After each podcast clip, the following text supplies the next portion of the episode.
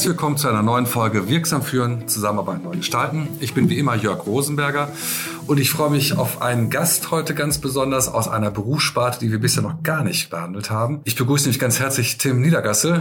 Äh, Tim ist Arzt. Hallo Tim. Ja, hallo Jörg, vielen Dank für die Einladung. Ich äh, stelle mich kurz vor, ich bin Arzt, Hausarzt hauptsächlich, Facharzt für Allgemeinmedizin, aber auch äh, für Innere Medizin und Gastroenterologie und hier in Bielefeld an zwei MVZ tätig. Äh, eins leite ich, eins führe ich zusammen mit anderen Gesellschaftern. Und äh, ja, herzlich willkommen. Äh, nicht herzlich willkommen, sondern schön, dass ich da bin.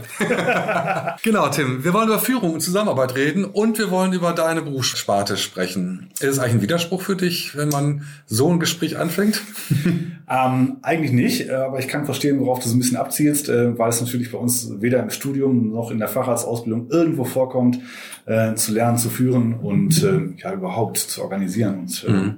zu verwalten. Ich äh, muss jetzt, das ist natürlich blöd, dass man mit so einem Beispiel jetzt anfängt, aber tatsächlich habe ich vor zig Jahren mal einen äh, Auftrag bekommen äh, von einem von einer Universitätsklinik Wahrscheinlich, weil mich mal irgendwann jemand da empfohlen hat, weil ich mal in dem Bereich was gemacht hat. Das Seminar hieß Patientengerechte Kommunikation. Und das ist sehr, sehr lange her. Und damals war es tatsächlich noch notwendig, weil wir über die Basics gesprochen haben, dass nämlich äh, der Beruf eines Mediziners nicht nur ist, äh, die Diagnose zu ermitteln und zu kommunizieren, sondern auch darauf zu achten, was macht das mit Menschen? Ne? Insofern ja. steigen wir gleich völlig in Medias ja. ein. Ist es so, dass das im Studium keine Rolle spielte oder keine Rolle spielt? Es spielte, muss ja. man ehrlicherweise sagen. Also das war schon, ich habe äh, studiert äh, so Ende der 90er, Anfang 2000er, da war es schon Teil des Studiums. In der okay. Generation vor uns sicherlich noch nicht. Da gab es mhm. das, glaube ich, so in der Form nicht mit Patientenkommunikation. Und äh, zum Beispiel, ich kann mich da hervorragend dran erinnern, wir hatten ein Seminar über Bringen schlechter Nachrichten. Ja. Zum Beispiel, das ist dann natürlich wirklich auch spannend äh, mit Sender- und Empfängerinteraktion. Das ist bei uns ja vielleicht noch erst ein bisschen rudimentär gewesen. Jetzt in den nachfolgenden Generationen wird da deutlich viel mehr Wert drauf gelegt, muss mhm. man sagen. Das ist dann wirklich, wir haben Skills Labs mittlerweile entwickelt und äh, da wird auf die Kommunikation Kommunikation ganz extrem geachtet. Ja. Äh, was auch total wichtig ist, weil ja. ich kenne das noch so von Chefvisiten, der Chef mit dem großen Gefolge durchgerannt ist und äh, dann wurden kurz die Diagnosen geduschelt und äh, ich als Stationsarzt durfte hinterher den Patienten erklären, was denn eigentlich gerade los war. Ich, ich habe äh, eine Anekdote, die mich noch zum Schmunzeln bringt, weil ich selbst nicht betroffen war. Und zwar war in diesem Seminar tatsächlich ein Anästhesist. Ich, äh, es gibt keine, es, keine Rückverfolgung ist möglich, wer noch gewesen ist. Und der äh, wirkte in dem Kreis der Teilnehmenden relativ unambitioniert. Mhm. Und dann habe ich ihn gefragt, Mensch, was motiviert Sie denn jetzt heute hier zu sein? dann sagt er ja, er wüsste es, er wisse es auch nicht so wirklich. Äh, sein Vorgesetzter äh, hat, habe ihn geschickt, weil es einen Vorfall gegeben hätte wo man sich beschwert hätte über sein Verhalten. Er habe nämlich im Aufklärungsgespräch gesagt, die meisten sterben bei der OP nicht. da sieht man eben, wie ein äh, Nocebo, also wie so etwas ja. sprachlich ja. Äh, wirkt auf jemand, der eine OP vor sich hat. Mhm. Und das war sozusagen der Einstieg damals. Ne? Ja. Aber das äh, ist, ist ein spannendes Beispiel, weil da kenne ich äh, gerade zu Anfang meiner Assistentenzeit oder gibt's oder gab es Kollegen, die wirklich bei auch, ich sag mal, so einfachen Sachen wie Magenspiegelung äh, unter anderem über den Tod aufgeklärt haben, so also dass äh, dann oh durchaus auch es äh, PatientInnen gab, die ja. dann von der Untersuchung äh, abgesprungen und zurückgewichen sind äh, und wir dann ja. fragen mussten, was denn eigentlich jetzt genau das Problem war und äh, wir dann mit den Kollegen vielleicht doch mal so ein bisschen reden mussten über die Verhältnismäßigkeit der Aufklärung und des ja. Eingriffs. Ähm, aber ja, es ist trotzdem spannend. Jetzt sind wir schon mitten in deinem Berufsfeld, Tim, aber ich habe das Gefühl, dass wir auf der richtigen Spur sind. Es hat zwar erstmal noch nicht so unmittelbar was mit Führung und Zusammenarbeit zu tun und irgendwie doch ganz viel, nämlich es geht um Kommunikation. Ne? Und äh, das, was wir gerade jetzt äh, besprochen haben, ist in meiner Wahrnehmung auch das, was möglicherweise, da kommen wir später zu, in der Führung auch eine wichtige Rolle spielt, nämlich äh, was macht Kommunikation, was macht Sprache aus und da gibt's ja ganz tolle Studien, die du besser kennst als ich wahrscheinlich, äh, was es ausmacht, ob ein Arzt sagt, wenn die Tabletten nicht wirken, kommen Sie mal wieder. Oder er sagt, äh, Mensch, äh, achten Sie mal drauf, äh, wie gut das möglicherweise Ihnen helfen kann. Ne? Also allein dadurch hat man ja schon eine unmittelbare Einflussmöglichkeit. Und da habe ich mich im, im Kontext natürlich so von Sprache und Kommunikation sehr viel mit beschäftigt. Jetzt gehen wir mal den Schwenk. Also wir haben schon mal gehört, es ist wichtig, patientengerecht und auch sowas zu machen. Wie verstehst du dich eigentlich in deiner Rolle? Bist du, wenn ich dich jetzt, du hast dich vorgestellt, relativ bescheiden, aber du bist ja auch Unternehmer, ne? Ähm, verantwortest, vielleicht sag, magst du es nochmal erzählen, du führst ja auch ja. einige Kolleginnen und Kollegen und darunter Ärzte. Wie würdest du dich denn prima beschreiben? Bist du Arzt oder bist du Unternehmer? Ähm, das ist äh, eine gute Frage. Ich würde immer noch sagen, primär bin ich Arzt mhm. äh, und das ist eigentlich auch meine primäre Tätigkeit. Und äh, was die Kommunikation da angeht, ist es sicherlich Patientenführung, ganz wesentlich, ganz wichtig. Mhm. Ähm, in der zweiten Rolle kann ich ja vielleicht auch etwas näher darauf eingehen. Sind wir aktuell mit vier MVZ vertreten. Das äh, heißt, ich führe in ja, meiner Position als geschäftsführender Gesellschafter knapp 20 Ärztinnen und äh, noch zusätzlich 48 äh, medizinische Fachangestellte. Ähm, das ist eine Rolle, auf die man so sonst nicht vorbereitet worden ist, großartig, mhm. ähm, in die man so ein bisschen reinkommt. Und ähm, das ist natürlich eine ganz andere Führungsposition nochmal äh, und eine andere Führungsebene, ja. in man etwas auch reinwachsen muss, finde ich. Ich glaube, das mhm. äh, kann man auch schwer lernen. Ähm, ich habe da vielleicht eine ganz gute ja, Ausbildung gehabt. Ich war äh, in meiner Tätigkeit in der Klinik als Assistenzarzt schon Assistentensprecher, habe mich da immer sehr verantwortlich gefühlt äh, mhm. für die, ja, für die unterste Schicht quasi im ja. medizinischen ähm, Wesen. Ähm, war da, war dann hinterher äh, auch noch ähm, ja der Mitarbeitervertreter beziehungsweise der erste mhm. Vorsitzende Mitarbeitervertretung, habe mich dann auch äh, für die Krankenhausbeschäftigten generell eingesetzt äh, gegenüber der Geschäftsführung. Und von daher kann ich diese Seiten eigentlich ganz gut verstehen und auch nachvollziehen, was es mir sicherlich hinterher erleichtert hat nach Übernahme äh, zunächst einer Gemeinschaftspraxis, die dann hinterher in das erste medizinische Versorgungszentrum gegangen ist und ja, wie gesagt, mhm. mittlerweile vier Stück davon hier in der Region. Ähm, das hat mir sicherlich etwas erleichtert, da auch äh, verschiedene Positionen so zu sehen. Und ja, ich denke, da kommen wir wieder zum Thema zurück, hat Führung extrem viel mit Kommunikation zu tun. Und ich glaube, das durfte ich in den letzten 20 Jahren so mit Klinik- und mhm. Praxistätigkeit auch lernen, äh, teilweise wirklich äh, auch auf die harte Art, äh, insbesondere in der Klinik, insbesondere in der Tätigkeit da als Assistentensprecher ja. und auch in der Mitarbeitervertretung, wenn es dann ja wirklich äh, ans Eingemachte ging, äh, wenn es um Kündigungen ging, ja. wenn es um Disziplinarverfahren ging, äh, wie man so damit umgehen kann und bin eigentlich nach wie vor froh, dass wir in unserer Arbeit in der Praxis und auch im MVZ komplett ohne Disziplinarmaßnahmen, ohne Abmahnung, ohne ähnliches bislang ausgekommen sind weil ich da schon denke, dass wir zum einen eine sehr flache Hierarchie haben, zum anderen aber auch eine sehr transparente und offene Kommunikationsart mhm. besitzen, so dass wir das eigentlich ganz gut kommunizieren können, ohne dass erstmal irgendwas passieren muss. Mhm. Ich würde dir gerne in einem Punkt widersprechen. Bitte. Nämlich, du hast gesagt, äh, sowas kann man ja dann auch nicht lernen. Und da bin ich ja tatsächlich, ich weiß, dass ich meine zu wissen, wie du es gemeint hast, ja. aber ich würde wir, wir, sind nicht darauf vorbereitet worden. Wir hätten es genau. vielleicht damals gerne gelernt. Das genau. ist so das Ding. Es war aber weder ins Studium noch in Ausbildung genau. vorgesehen. Und ja. äh, das wäre natürlich an dem Punkt äh, ganz entscheidend. Ja. Und das würde ich mir, ich weiß nicht, ob es mittlerweile vielleicht bei Unikliniken oder ja. ähnlichen Krankenhäusern, musst du sagen, ob du schon mal andere Aufträge noch hattest. Jetzt nicht nur was Patientenkommunikation anging, sondern auch was vielleicht äh, da Workshops oder ähnliches, was die Führung angeht äh, macht sicherlich Sinn, klar. Genau, und da wollte ich mich gerade darauf hinaus, weil das, was du beschreibst, erzählen ja, und übrigens völlig zu Recht, äh, viele äh, Gründer, Unternehmer, die sagen, wir sind klein angefangen, wir sind gewachsen, wir haben auf alles geachtet, auf Wertschöpfung, auf Kundenzentrierung, auf all das, dass wir gute Strukturen haben, dass wir eine Strategie haben. Nur äh, das Führen an sich wird sehr häufig dann von den Leuten implizit erwartet, nur weil sie diese Verantwortung haben.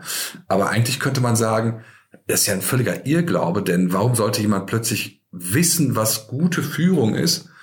Äh, das ist ja nicht ein genetisches, äh, genetische Ausstattung, dass das dann kommt, wenn man viel Mitarbeiter hat, sondern eigentlich ist es dann sehr häufig intuitiv. Ich glaube, dass man als Mensch grundsätzlich da was mitbringt, aber eigentlich ist es äh, total bedauerlich, soll jetzt aber kein Akquisegespräch sein, aber es ist eigentlich total bedauerlich, dass die Chance nicht genutzt wird, dass man zumindest mal die, die Grundklaviatur sich anschaut, was, oder auch sich ein Feedback einholt, was äh, in meiner Rolle als Führungskraft gelingt äh, in eurer Wahrnehmung gut, wo kann ich mich verbessern? Das wäre schon so ein Einstieg.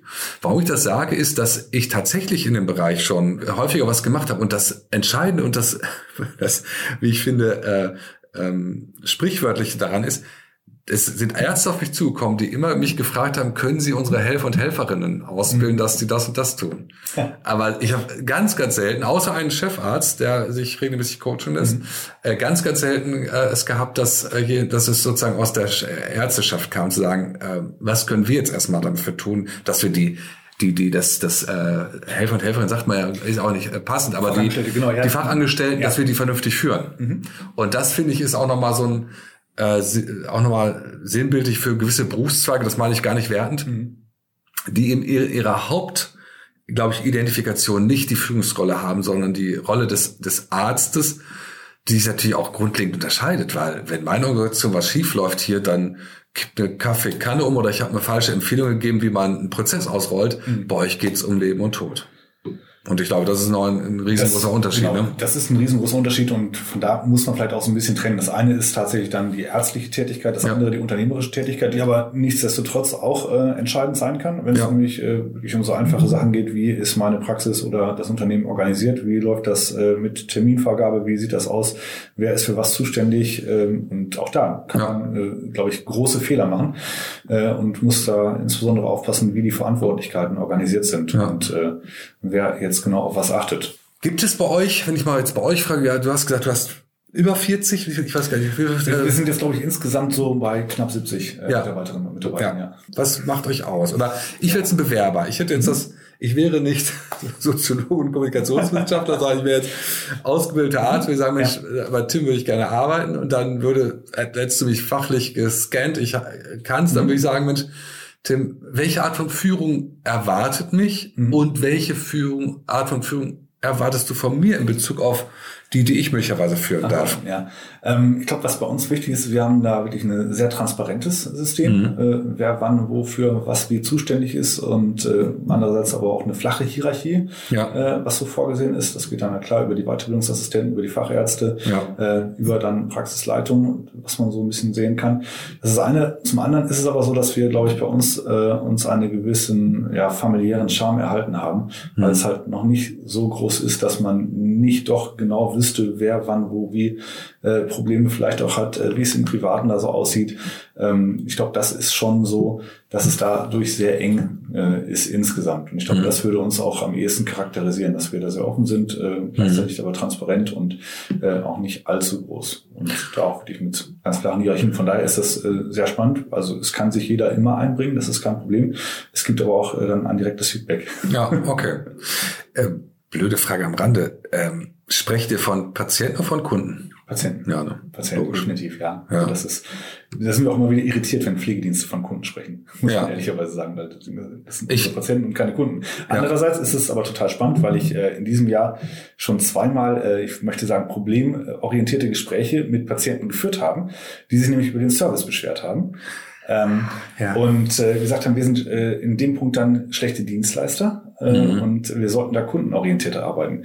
Und ähm, das ist dann so ein Punkt, an dem ich denke, ja, stopp, Moment, vielleicht ist das äh, ein Problem im Grundverständnis, genau. dass wir eigentlich keine Dienstleister sind, sondern dass wir tatsächlich äh, als Arztpraxis fungieren und äh, natürlich auch einen gewissen Service bieten äh, wollen und denke auch können, aber nicht ähm, ja letztlich Dienstleister sind, so dass wir äh, jemanden hofieren müssen da. Mhm. Ich stelle mir das auch unglaublich schwierig vor. Ähm also es wird ja Bedürfnisse deiner Mitarbeitenden geben, die auch mhm. legitim und äh, berechtigt sind. Ja. Da kommen wir gleich noch zu, ne? weil ich glaube, du lebst in einer äh, Branche oder agierst in einer Branche, wo eher Personal benötigt wird, als dass es zu viel ist. Ne? Also, und gleichzeitig könnte ich mir vorstellen, dass es auch für dich als, äh, als Führungskraft eine Herausforderung ist, wie gewichtest du die Prioritäten? Ne? Also da wird es Patienten geben, da ist eine Grippewelle, die jetzt gerade war, da gab es diese ganze Corona-Dings.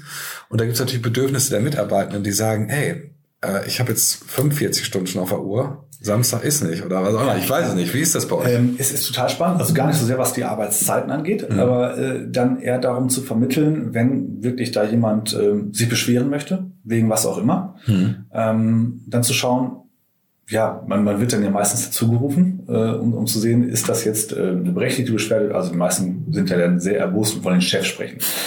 Kommt man dazu und sagt, ja, was ist denn los? Und dann wird das so vorgehalten. Und teilweise ist es dann so, dass ich ja gewisse ähm, Beschwerdegründe durchaus nachvollziehen kann. Andererseits natürlich auch die Mitarbeitenden gut verstehen kann, mhm. die da teilweise wirklich schon ähm, dann ja, dann Tagen lange im Dienst sind und wo man dann versuchen muss, ähm, zum einen natürlich die Beschwerde ernst zu nehmen und auch äh, freundlich darauf einzugehen. Andererseits natürlich den Mitarbeitenden dann nicht in den Rücken zu fallen ja. und auch das ähm, möglichst äh, wertschöpfend dann anzunehmen. Ja. Sagen, ja, ist in Ordnung. Äh, ich, ich nehme das jetzt hier an dieser Stelle an, äh, aber gleichzeitig da so etwas äh, neutral schlichtend dann einzugreifen. Das ist teilweise echt eine äh, erhebliche Herausforderung. Mhm. Und äh, manchmal ist es dann auch so, wenn man dann wirklich sieht, ah gut, Jetzt ist das vielleicht nicht so ganz äh, doll gewesen, was wir gemacht haben, aber letztlich hat äh, meine Mitarbeiterin da doch recht gehabt, wenn ich es komplett runterbreche, dann ja einfach den Rücken zu stärken und zu sagen, wissen was, dann, wenn sie unzufrieden sind, vielleicht gehen sie besser woanders hin. Hm.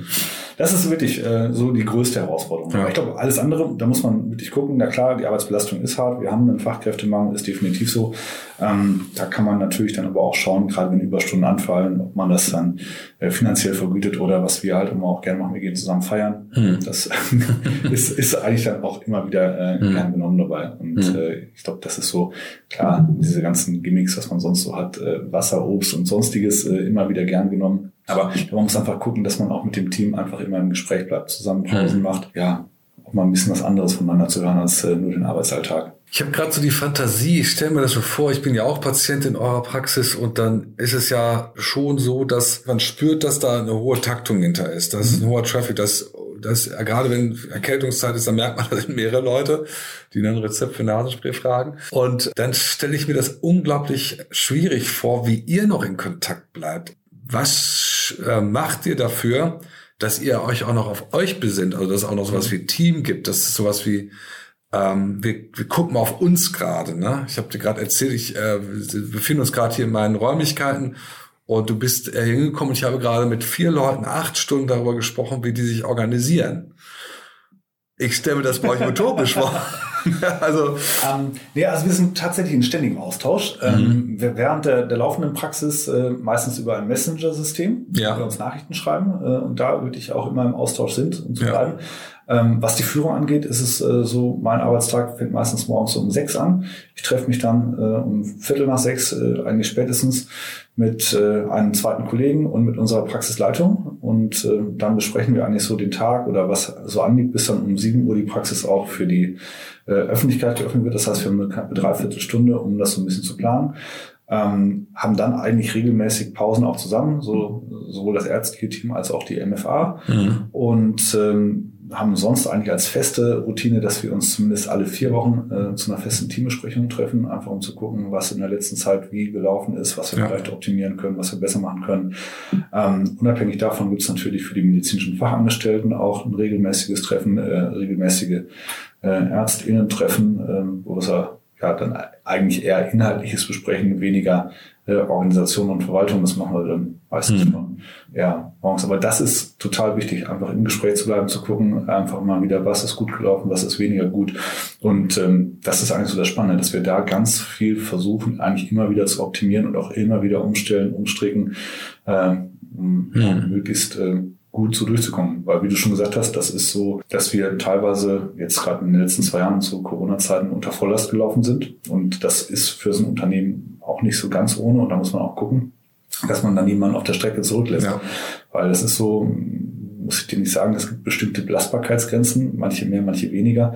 Und da muss man wirklich aufpassen, dass man äh, die Leute dann auch mitnimmt und äh, sonst gegebenenfalls dann auch mal rausnimmt mhm. äh, oder zurücknimmt. Oder vielleicht dann mal an äh, Punkten einsetzt, wo vielleicht nicht ganz so viel Traffic ist mhm. und wo die Abnutzung oder die Reibung vielleicht nicht ganz so hoch ist. Abnutzung vielleicht eher nicht, aber ja. Reibung ist, glaube ich, schon eher so das richtige Wort, was es dann trifft, um zu gucken, dass man so auch wirklich gut weitermachen kann. Weil das ist mhm. natürlich auch bei uns so nicht unbedingt erwünscht, dass wenn dauerhafte Reibung da ist, ich glaube, dann ist auch der letzte früher oder später dann einfach bedient und gar und dann fällt es halt schwer, freundlich zu bleiben. Ja. Und da muss man schon, ja, etwas äh, sich vorsehen. Mhm. Jetzt ist es ja so, wenn man eine, eine normale Organisation betrachtet, also ein Unternehmen, dann kann man mal so arbeiten, wenn man mit so einem einfachen äh, Symboliken, dass man sagt, naja, es gibt eine Strategie, Mhm. Es gibt äh, eine Struktur und es gibt eine Kultur. Mhm. Die Strategie ist, äh, wo wollen wir hin? Oder wie ist der Weg dahin? Äh, die Struktur sind die Prozesse, die gerade mhm. beschrieben ist, und die Kultur ist eigentlich die, die Form, wie wir arbeiten da zusammen.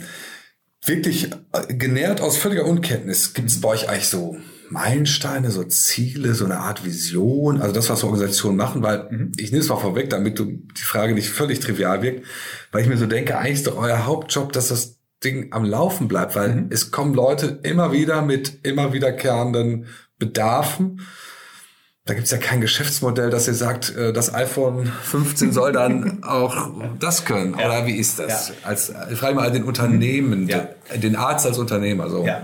Ähm, na, wir haben da keine vorgegebene Benchmark. Äh, das ist sicherlich so, dass wir immer gucken, wie der Bedarf so aussieht und dass wir versuchen, auch äh, an den Bedarf anzupassen und so zu planen. Äh, das ist jetzt anders als irgendwie in der äh, freien Wirtschaft, wo man dann vielleicht Stückzahlen produzieren kann oder irgendwas anderes so sehen kann. Bei uns ist es eher so, dass wir immer versuchen zu schauen, ähm, wie, wie viele Patienten haben uns denn eigentlich so in den letzten Quartalen besucht, um dann zu gucken, äh, wie sieht das aus. Ähm, wir haben aktuell eigentlich in den ja, letzten zehn Jahren, so lange bin ich jetzt in der Praxis, kontinuierliche Steigerung immer gehabt und versuchen natürlich danach zu schauen, wie können wir die Ressourcen dafür schaffen, äh, falls das jetzt in, äh, im kommenden Jahr wieder so weitergehen sollte. Mhm. Ähm, das Ganze ist sicherlich irgendwo endlich. Das hat dann äh, dazu geführt, dass wir vor zwei Jahren dann das erste MVZ abgespalten haben, quasi eine Filiale aufgemacht haben und gesagt haben, das wird dann irgendwann ja auch räumlich inhaltlich schwierig. Ähm, letztlich, klar, ist da nach oben dann kein Ende gesetzt. Man könnte natürlich dann weiter expandieren, weitere Filialen aufmachen. Das ist dann irgendwann die Frage, was und wie viel man dann eigentlich so tun und machen möchte.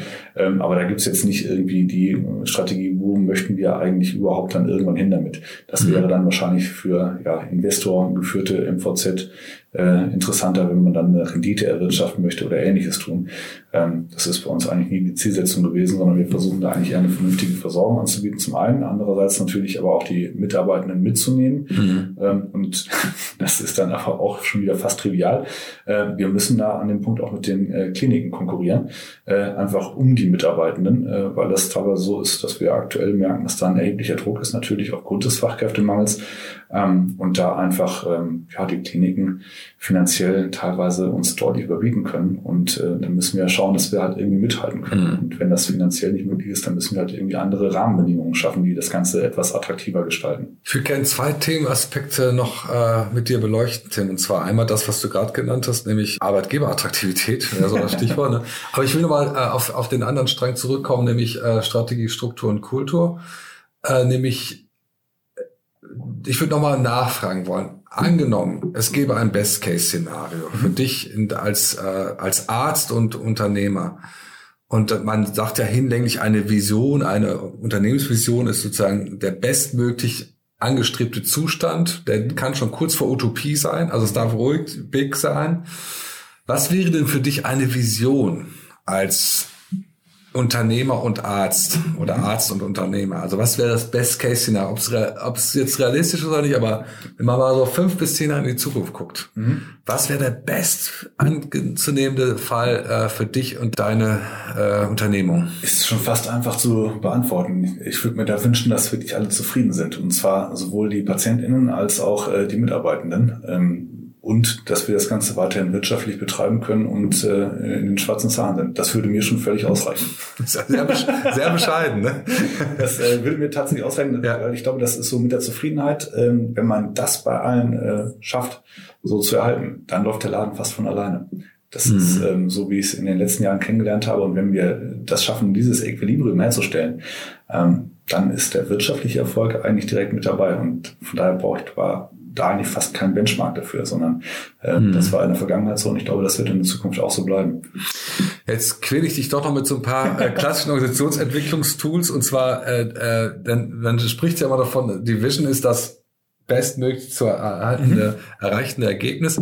Und die Mission oder das Mission Statement, wie man das ausdrücken will, ist ja das momentane Kundenversprechen. Also das Versprechen, was ihr an eure Kunden, Patienten, mhm. aber auch an eure Stakeholder macht. Also mhm. da gibt's ja auch, letztendlich sind äh, deine leitenden mit, also eigentlich sind all deine Mitarbeiter letztendlich auch Stakeholder. Ja. Ne? Ja. Äh, was wäre denn äh, so, so eine Art, äh, wofür steht ihr sozusagen? Was ist sozusagen, was wäre so die Kernbotschaft? Mhm. Ähm, das ist eigentlich so das Ding, was, was ich eben schon sagte, diese Zufriedenheit, ähm, mhm. dass, dass wir das versuchen so zu erhalten. Weil das ist so, wenn ich das so sehe von der medizinischen Versorgung, wird das, glaube ich, in den nächsten fünf bis zehn Jahren äh, extrem schwierig werden, gerade mhm. was so die hausärztliche Versorgung angeht. Ähm, und da muss man, glaube ich, einfach vorsichtig sein, äh, sich nicht aufreiben zu lassen, mhm. äh, weil der Druck wird definitiv größer werden, gehe ich äh, extrem von aus. Ähm, und wenn wir auf der einen Seite schaffen, den Druck aufzufangen und äh, mit den Mitarbeitenden aufzunehmen, so dass die weiterhin gerne zur Arbeit kommen und natürlich auch letztlich mit dem zufrieden sind, was sie verdienen können, ist ja. absolut so. Äh, und gleichzeitig aber auch schaffen, unsere äh, Patientinnen so zu versorgen, ähm, dass die auch noch zufrieden sind. Das ist wahrscheinlich schon fast der größte Spagat, den man sich so vorstellen kann. Und ich denke, dafür äh, würden ja. wir auch stehen. Dann natürlich eine vernünftige medizinische Versorgung. Das ist schon fast eher das Fachliche, was man da, ähm, ja, das will ich fast voraussetzen, das ist gar nicht so dramatisch. Ja. Äh, das Schwierigste, aber schwierig ist eher, die Organisation hinzubekommen. Hm. Arbeitgeberattraktivität. Ja. Was sind denn sozusagen die, was sind denn die, die Stellhebel, mit denen äh, du dich äh, da äh, auseinandersetzen musst? Ich vermute, dass es äh, ich, Stück weit weiß ich sogar, glaube ich, aus dem Umfeld so, dass es eher so ist, dass ihr euch über jede qualifizierte Bewerbung freut. Ne? Absolut, absolut. Das kann ich nur so äh, unterstreichen. Und ähm, ich glaube, womit wir so punkten können, ist, dass wir eine ja, größtmögliche Flexibilität gewährleisten können. Das ist ähm, so, dass man sich die Arbeitszeiten bei uns eigentlich aussuchen kann. Ähm, wir haben Öffnungszeiten von montags äh, bis freitags morgens 7 bis abends 20 Uhr, samstags noch mit dazu. Äh, und da kann sich jeder quasi irgendwie so seine Arbeitszeiten aussuchen, wie er denn gerade so arbeiten möchte und arbeiten kann. Ähm, das ist, glaube ich, äh, schon mal was, was eine gewisse Attraktivität eigentlich so ausmacht. Das ist nicht so wie früher, wo man dann irgendwie morgens und nachmittags arbeiten musste und dann zwischendurch drei Stunden Mittagspause machen musste. Also der freie Mittwochnachmittag ist passé? Ähm, der, ist aktu- der ist aktuell noch für Fortbildung angesetzt. Das ist schon Ach so, tatsächlich, ja. Das ja. ist so. Man muss ja auch gucken, dass man seine ja. Fortbildungspunkte ja. so zusammensammelt. Der wird aber wahrscheinlich bei uns äh, in Kürze fallen, gehe ich von aus, weil es einfach dann irgendwann äh, ja auch nicht mehr hinnehmbar ist, wenn wir mittwochs und freitags äh, nachmittags da geschlossen haben. Freitags nachmittags ist aktuell noch für Hausbesuche so vorgesehen, aber das wird dann, denke ich, auch äh, in Kürze fallen. Das, äh, da tue ich persönlich mich noch so ein bisschen schwer mit, weil das so Schritte sind, so ähnlich wie der Samstag, den wir aufgemacht haben. Wenn man das einmal macht, dann kommt man nie wieder zurück. Dann ist das ein und alle Mal vorbei. Und, äh, aber dann kommt die große Führungskompetenz der Delegation, nämlich das heißt ja noch lange nicht, dass du am Samstag da genau. sein ja. musst, äh, sondern dann heißt es Vertrauen und Delegieren. Ne? Genau, das ist so. Das äh, hat bis jetzt immer hervorragend geklappt, auch äh, was die Samstage angeht. Äh, das muss dann auch äh, für die anderen Nachmittage so funktionieren und äh, klar. Hm. Man, man, muss dann so etwas Mut äh, haben und äh, ja, das Vertrauen kommt dann natürlich dazu. Das Vertrauen habe ich in äh, meine Mitarbeitenden, das wird funktionieren. Ähm, das ist dann nur so, dass ich bis jetzt immer noch davor zurückgeschreckt bin, diesen letzten Schritt dann noch einmal zu gehen. Aber klar, auch das äh, wird früher oder später kommen. Ich war gestern äh, mit meinem äh, siebenjährigen Sohn beim Friseur auf dem Montagnachmittag. Ja. Da ist jetzt auch ist auch vorbei. Klar, das, ist auch das vorbei. Ist, ja, das ist so ein bisschen, da wird sich die Ärzteschaft wahrscheinlich am ersten noch ein bisschen umsehen müssen. Ja. Äh, es ist so, dass man halt seine Fortbildungspunkte noch äh, sammeln muss. Das ist zurzeit äh, eigentlich fast eher wieder viel in Präsenz, viel Mittwochnachmittags, viel Samstagnachmittags. So. Ah, ja. Das ist so die, das klassische Datum für die Fortbildung. Ähm, da wird wahrscheinlich noch viel passieren müssen, dass es dann doch eher ja, in den Abendstunden ist oder verteilt oder halt auch online, ja. ähm, so dass man dann so ein bisschen schauen muss, wie man es am besten angestaltet. Ich habe noch eine Frage, weil du das letztlich so nebenbei gesagt hast. Der Gesundheitsminister war bei euch, das ist richtig? Ja, der hat uns äh, besucht. Ja. Und äh, ich fand es total spannend, weil er eigentlich, äh, glaube ich, nach fünf Minuten äh, geblickt hatte, was und worum es so geht. Ich hätte ich nicht gedacht. Er hat gesehen, dass bei uns eigentlich so zwölf äh, Ärztin unten auf dem Schild stehen und hat dann direkt mit der ersten Frage äh, alles gesehen, hat gesagt, wie viel von denen sind denn in Vollzeit hier tätig? und wie ist die Antwort? Ja, das waren drei. Und er sagte, ja. ja, das äh, hätte er sich fast schon so gedacht. Ähm, ja. Weil das nämlich genau so ein bisschen das Problem jetzt wahrscheinlich so in den nächsten äh, Jahren sein wird. Äh, ist das ein großes Thema. Es gibt eigentlich nicht zu wenig Ärztinnen, sondern es gibt zu wenig ärztliche Arbeitskraft. Und äh, das ist sicherlich einfach dadurch bedingt, dass die Gesellschaft so ein bisschen im Wandel ist, ähm, dass die Dinosaurier äh, gerade so in der hausärztlichen Versorgung aussterben. Ich kenne das noch von meinem Vater, der hat locker 50 bis 60 Stunden die Woche gemacht. Äh, den hat man dann vielleicht mal Mittwochabends äh, ja. zu Gesicht bekommen oder halt am Wochenende. Und äh, ich glaube, das ist so, dass das keiner mehr so wirklich machen möchte. Es gibt noch einzelne Ausnahmen, aber ich glaube, die Zukunft wird dann eher so sein, äh, dass die ja, jungen Kolleginnen und Kollegen auch ein bisschen gerne Zeit für die Familie hätten. Und äh, das geht dann halt in eine Work-Life-Balance über, wo dann viele sagen, das könnt ihr aber nicht machen, ihr habt ja studiert, so ein Studienplatz kostet um die 250.000 Euro, jetzt habt ihr eine Verantwortung müsst auch arbeiten. Das wird aber, glaube ich, so nicht hinhauen. Und äh, da sehe ich aktuell so unser größtes Thema, zu gucken, äh, welche Arbeitsmodelle wir überhaupt so einrichten können, wie flexibel wir sein können, wo wir sagen, ja, einfach sagen können, ihr könnt eigentlich arbeiten, äh, ärztliche Arbeitskraft, wann immer ihr möchtet, äh, ob vormittags, auch nachmittags, äh, wie viele Stunden ist eigentlich auch egal. Mhm ähm, um das dann so ein bisschen einzutakten. Und ähm, ich glaube, da wird das so in der nächsten Zeit hingehen, dass man dann einfach gucken muss, dass es relativ egal ist, wer so eine Struktur leitet, so ein mhm. medizinisches Versorgungszentrum, ob das bestenfalls Inhaber geführt ist, ob das vielleicht als Genossenschaft funktioniert, ob das vielleicht sogar als kommunaler Betreiber äh, hinhaut, ob das vielleicht im schlechtesten Fall Investoren geführte mhm. Ketten sind. Ähm, das wird sich, glaube ich, sicherlich zeigen, aber ich glaube, es geht eher dahin, dass diese große Verantwortung so ein bisschen gemieden wird und dass man dann eher schaut, ähm, wie man das am besten so ja, einplanen und eintacken kann. Aber das ist ja, finde ich, ein gesamtgesellschaftliches Problem, weil das ist nach wie vor so, wenn ich das so sehe, äh, dass meine Kolleginnen insbesondere ist ja zurzeit eher noch ein Frauenthema, wird wahrscheinlich, denke ich, hoffentlich, aber auch in Zukunft eher ein Männerthema werden, äh, wenn die Kitas dann mittags schließen und äh, die Kinder abgeholt werden müssen oder aber wenn die Grundschulen keine äh, Betreuung anbieten, ja. äh, ist, ist einfach ein Riesenthema, weil dann geht natürlich da auch ärztliche Arbeitskraft verloren, die man sonst anders noch nutzen könnte. Und das ja. ist so ein Luxus, ähm, ja, den wir uns wahrscheinlich ja. nicht mehr so lange werden leisten können. Jetzt habe ich noch eine Frage, die hätte ich eigentlich an einer anderen Stelle besser stellen müssen. Kommt jetzt nochmal so ad hoc um die Ecke. Hast du jeweils darüber nachgedacht oder gibt es das als äh, in anderen Kontexten, die du kennst, dass man sich überlegt, die Führungskraft einer solchen äh, Praxis oder eines Zentrums muss ja nicht zwingend ein Arzt sein. Auf gar keinen Fall, nein. Könnte ja auch ein anderer sein, der könnte, einfach. Könnte jemand völlig anderes sein. Es ist natürlich immer so vorgegeben, dass irgendwie ein ärztlicher Leiter dabei ja. ist, muss fachlich, klar. Ja. Aber sonst äh, muss die Führung kein Arzt sein, definitiv nicht. Also das äh, könnte prinzipiell ja, irgendein äh, guter Organisationsleiter sein. Genau. Das ist kein Problem. Aber bei euch ist es äh, im Moment so, dass du die Führungskraft der das würde ich noch nicht mal so sagen. So. Ich habe eine hervorragende Praxisleitung, Ach so. okay. ähm, mit der ich wirklich eigentlich auch alles zusammen bespreche. Und äh, wir planen das eher gemeinsam und äh, auch eher auf Augenhöhe, um zu ja. gucken, was, wann, wo, wie geht, was wir wie besser machen können. Klar, bin ich wahrscheinlich. Und dies, schon, dies auch Ansprechpartnerin dann für. Die ist Ansprechpartnerin auch für die Mitarbeiterin, ja. äh, und zwar äh, sowohl die äh, ja. medizinischen Fahangestellten als auch die Ärztinnen, äh, zu gucken, was, wann, wo, wie geht. Ähm, klar müssen wir dann immer gemeinsam zuletzt entscheiden, was wir dann wirklich wie umsetzen möchten oder können oder wo Ressourcen da muss ich sind. die mal, als die muss ich die auch mal podcasten, das wäre dann auch mal das Thema äh, von Führung.